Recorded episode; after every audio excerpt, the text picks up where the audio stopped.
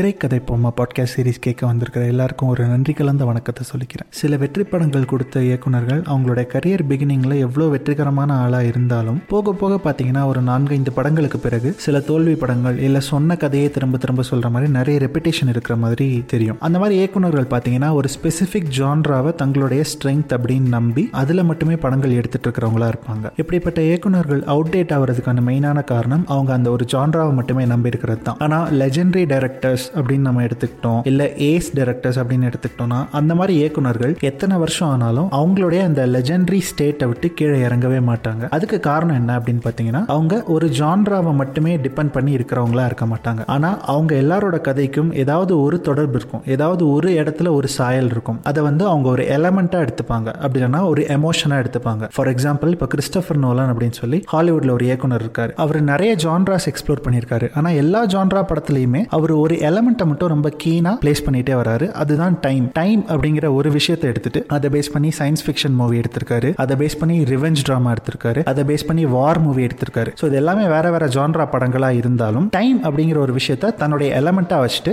நிறைய ஜான்ரா நிறைய kinds of மூவிஸை வந்து அவர் எக்ஸ்ப்ளோர் பண்ணியிருக்காரு. ஸோ இதனால தான் அவரால் இப்போ வரைக்கும் பத்து பதினைந்து படங்களுக்கு பிறகும் ஒரு லெஜெண்டரியான இயக்குனராக நிலைச்சு நிற்க முடியுது. அப்படிப்பட்ட ஒரு எக்ஸ்ப்ளோரிங் இயக்குனர் தான் வெற்றிமாறன். வெற்றிமாறனுடைய எல்லா படங்களுமே வெவ்வேறு ஜான்ரா தான். இப்போ விசாரணை மாதிரி ஒரு சர்வைவல் ஃபில்மாக இருக்கலாம். இல்லை ஆடுகளம் மாதிரி ஒரு ஸ்போர்ட்ஸ் ட்ராமான்னு சொல்லலாம். ஒரு ட்ரெடிஷ்னல் ஸ்போர்ட்ஸ் ட்ராமான்னு வச்சுக்கோங்களேன். அந்த மாதிரி ஒரு படமாக இருக்கலாம். அப்படி இல்லைனா வடச்சென்னை மாதிரி ஒரு கேங்ஸ்டர் ட்ராமாவாக இருக்கலாம். இந்த எல்லா படங்கள்லையுமே அவர் என்ன பண்ணுவார் அப்படின்னு பார்த்தீங்கன்னா துரோகம் அப்படிங்கிற ஒரு எலமெண்ட்டை அப்புறம் வயலன்ஸ் அப்படிங்கிற ஒரு எமோஷனை வந்து ரெண்டுத்தையும் பிளெண்ட் பண்ணி அவருடைய எல்லா படங்களையுமே கதை சொல்கிறார் அப்படிப்பட்ட வெற்றிமாறன் அடுத்ததாக வாடிவாசல் அப்படிங்கிற ஒரு குறுநாவலை பேஸ் பண்ணி ஒரு படம் எடுக்கிறாரு. சூர்யா அதில் ஹீரோவாக நடிக்கிறாரு. ஏற்கனவே குறுநாவல் ஷார்ட் ஸ்டோரிஸ் நாவல்ஸை வந்து இதில் வெற்றிமாறன் வந்து ஒரு தேர்ந்த கலைஞராக தான் இருக்காரு. அப்படிப்பட்டவர் வாடிவாசல் அப்படிங்கிற நாவலை எப்படி படமாக்க போறாரு அப்படிங்கிறது தான் இந்த எபிசோட்ல பார்க்க போறோம். இது சந்தோஷ் மாதேவனுடன் திரைக்கதை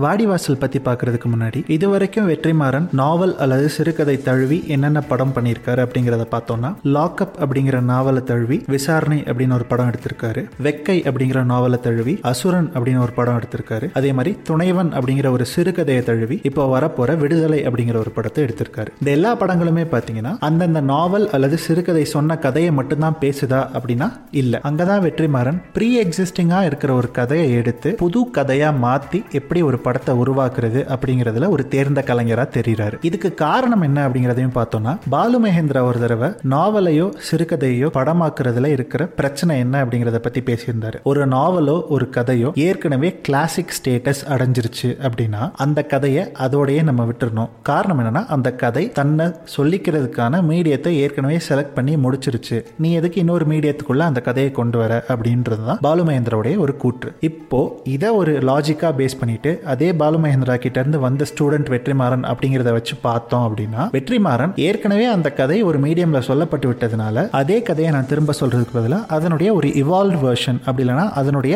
இன்னொரு வேரியண்ட்டை நான் சொல்றேன் அப்படின்னு தான் வெற்றிமாறன் தன்னுடைய படங்களை எடுக்கிறாரு அப்படின்னு நான் நினைக்கிறேன். இப்போ வெக்கை எடுத்துக்கிட்டோம் அப்படின்னா வெக்கை அப்படிங்கிற நாவல் எதை சார்ந்து இருக்குன்னா ஒரு குடும்பம் இருக்கு. அந்த குடும்பம் வந்து ஒடுக்கப்பட்ட சமுதாயத்தை சேர்ந்த ஒரு குடும்பமா இருக்கு. அந்த குடும்பத்துக்கு ஒரு பிரச்சனை வருது. இந்த பிரச்சனை வரும்போது அந்த குடும்பம் எந்த சமூகத்தை சார்ந்திருக்கோ எந்த ஊரை சார்ந்திருக்கோ அந்த ஊர் மக்களும் அந்த சமூக மக்களும் அந்த குடும்பத்தை சார்ந்த சொந்தக்காரங்களும் அந்த குடும்பத்தை பாதுகாக்கிறதுக்கு எப்படி அவங்க கூட சேர்ந்து நிற்கிறாங்க அப்படிங்கிற அந்த யூனிட்டியை அந்த ஒற்றுமையை தான் வெக்கை தன்னுடைய அடிப்படை கிரக்ஸா பேசியிருக்கும். ஆனா அசுரன் படத்துல இந்த யூனிட்டி அப்படிங்கிற விஷயத்தை தாண்டி இந்த பிரச்சனைக்கு பிறகு அந்த குடும்பம் என்னவா இருக்க போகுது அது எப்படி இருக்கணும் அப்படிங்கிறதையும் இந்த பிரச்சனைக்கு முன்னாடி அந்த குடும்பத்தை சார்ந்த அந்த குடும்பத்தில் இருக்கிற தலைவராக இருக்கிற சிவசாமியுடைய வாழ்க்கை எப்படி இருந்தது அப்படிங்கிறதையும் அசுரன் படம் பேசியிருக்கும். அதாவது வெக்கைக்கு ஒரு முன் கதையும் கதையும் சேர்த்தா அதுதான் அசுரன். அதே மாதிரி தான் விசாரணையுமே லாக்அப் அப்படிங்கிற நாவல்ல ஒரு பின் கதையும் சேர்த்து ஒரு முழுமையான படமா வந்தது. விசாரணையுடைய முதல் பாதி மட்டும்தான் லாக்அப் நாவல் இரண்டாவது பாதி வெற்றிமாறன் வெவ்வேறு செய்தித்தாள்கள்லையும் வெவ்வேறு நிகழ்வுகளை கேட்டு தெரிஞ்சுக்கிட்டதுலையும் சேர்த்து எழுதிய ஒரு கதை தான் அப்படிதான் நாவலோ சிறுகதையோ அதை இன்னொரு மீடியம்க்கு மாற்றும் போது அதாவது விஷுவல் மீடியம்க்கு மாற்றும் போது அந்த விஷுவல் லாங்குவேஜுக்கு ஏற்ற ஒரு திரைமொழியில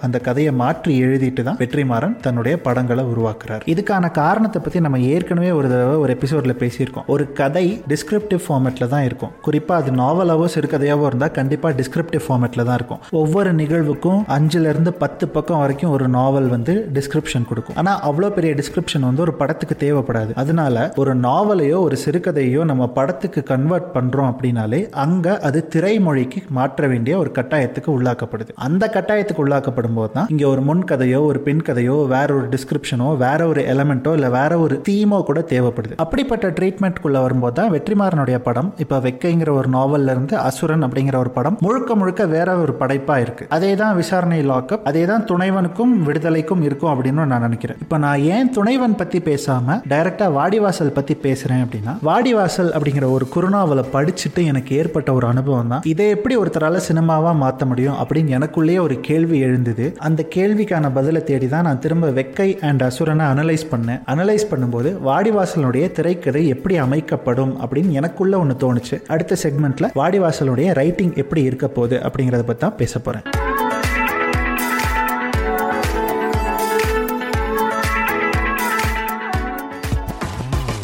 Like this Sochcast? Tune in for more with the Sochcast app from the Google Play Store.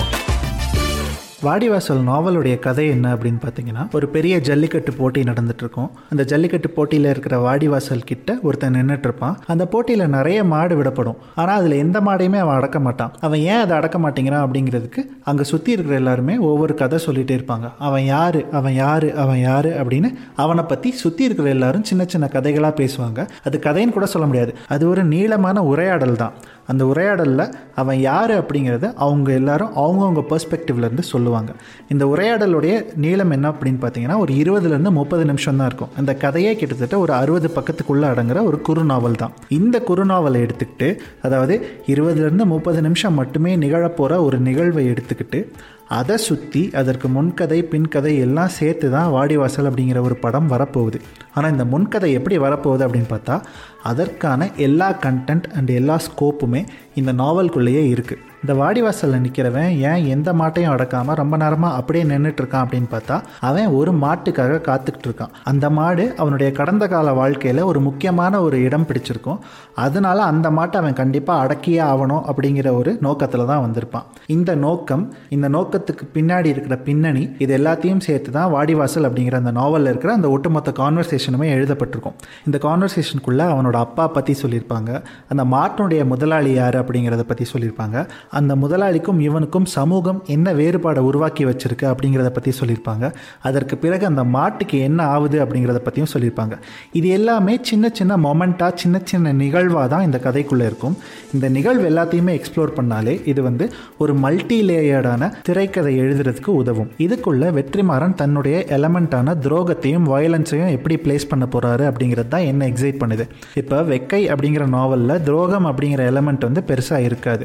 ஆனால் சிவசாமியினுடைய முன்கதையில் துரோகம் அப்படிங்கிற ஒரு விஷயத்தை சுற்றி தான் அந்த ஒட்டுமொத்த கதையுமே எழுதப்பட்டிருக்கும்.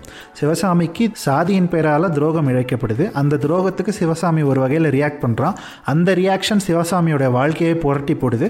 அதனால அவன் ஊரை விட்டு வெளியே வரான். அங்கே அவனுடைய புது வாழ்க்கை ஆரம்பிக்குது. இப்படி தான் அசுரன் கதை உருவாக்கப்பட்டிருக்கு. இதே துரோகம் தான் விசாரணையிலையும் இருக்கும். விசாரணையில் பார்த்தீங்கன்னா இந்த பசங்களை காப்பாற்றி கூட்டி கூட்டிகிட்டு வர தமிழ்நாடு போலீஸ்காரங்களே அந்த பசங்களை வேற ஒரு பிரச்சனையில சிக்க வைப்பாங்க. அது ஒரு துரோகம். அதே மாதிரி தம்பி அண்ணனுக்கு துரோகம் பண்ணா அது பொல்லாதவன். குரு சிஷ்யனுக்கு துரோகம் பண்ணா அது ஆடுகளம். துரோகங்கள் மட்டுமே சூழ்ந்திருந்தா அது வடசென்னை அப்பா பொண்ணுக்கு துரோகம் பண்ணா அது ஓரிரவு. இப்படி வெற்றிமாறனுடைய எல்லா கதைகளுமே துரோகம் அப்படிங்கிற அந்த ஒரு எமோஷனை சுற்றி தான் எழுதப்பட்டிருக்கு. அப்படிப்பட்ட அந்த எமோஷனை வாடிவாசலுக்குள்ள இவர் எப்படி எடுத்துட்டு வர போறாரு அப்படிங்கிறது தான் எனக்கு வந்து இன்னும் ஒரு எக்ஸைட்டிங்கான ஒரு விஷயமா இருக்கு. அதை எதிர்நோக்கி தான் இருக்கேன். ஏன்னா வாடிவாசல்லையும் உறவுகளுக்கு நடுவில் இருக்கிற ட்ராமா அதற்கு பிறகு சாதிய ஏற்றுத்தாழ்வு பொருளாதார கட்டமைப்பு எப்படி இருக்குது இந்த சமூகத்தில் அப்படிங்கிற எல்லா விஷயத்தையுமே எக்ஸ்ப்ளோர் பண்ணுறதுக்கான ஸ்கோப் இருக்குது அந்த ஸ்கோப்பை தாண்டி அந்த கதையினுடைய முடிவில் அந்த மாட்டுக்கு ஒரு முடிவுரை எழுதியிருப்பாங்க. அந்த முடிவுரை ஒரு தனி மனுஷனோட ஈகோ என்ன எக்ஸ்டென்ட்டுக்கு போகும் அப்படிங்கிறத எக்ஸ்ப்ளோர் பண்ணியிருக்கோம். அதையுமே இந்த படத்தில் ஒரு டீப்பான ட்ராமாவோட பார்க்கலாம் அப்படின்னு நான் நம்புகிறேன் அந்த நம்பிக்கையோட இந்த எபிசோடை நான் இங்கே முடிச்சுக்கிறேன். போகிறதுக்கு முன்னாடி ஒன்றே ஒன்று மட்டும் சொல்லணும்னு நினைக்கிறேன். வாழ் படத்தோட அனாலிசிஸ் எபிசோடில் எனக்கு நினச்ச நேரத்துலலாம் ஊர் சுற்றுறதுக்கு ட்ராவல் பண்ணுறதுக்கான வாய்ப்பு இல்லை அப்படிங்கிறத பற்றி சொல்லியிருந்தேன். அதை கேட்டுட்டு என்னுடைய சில நண்பர்கள் என்னை அடித்து இழுத்துட்டு ஒரு ட்ரிப்புக்கு கூட்டிகிட்டு வந்திருக்காங்க. இப்போ கூட இந்த எபிசோடை நான் ஊட்டியிலேருந்து தான் ரெக்கார்ட் பண்ணி அனுப்புகிறேன் அதனால தான் இங்கே சவுண்டிங் சிஸ்டமே வேறு மாதிரி இருந்திருக்கும். ஓவர் எக்கோவாக இருந்திருக்கும். அது எல்லாத்துக்கும் என்ன மன்னிச்சுக்கோங்க. இந்த ட்ரிப்க்கு என்னை கூட்டிகிட்டு வந்த எல்லா ஃப்ரெண்ட்ஸ்க்குமே தேங்க்ஸ் சீக்கிரமே இன்னொரு எபிசோடில் உங்களை சந்திக்கிறேன். இது திரைக்கதை போமா? நான் சந்தோஷ் மாதேவன்.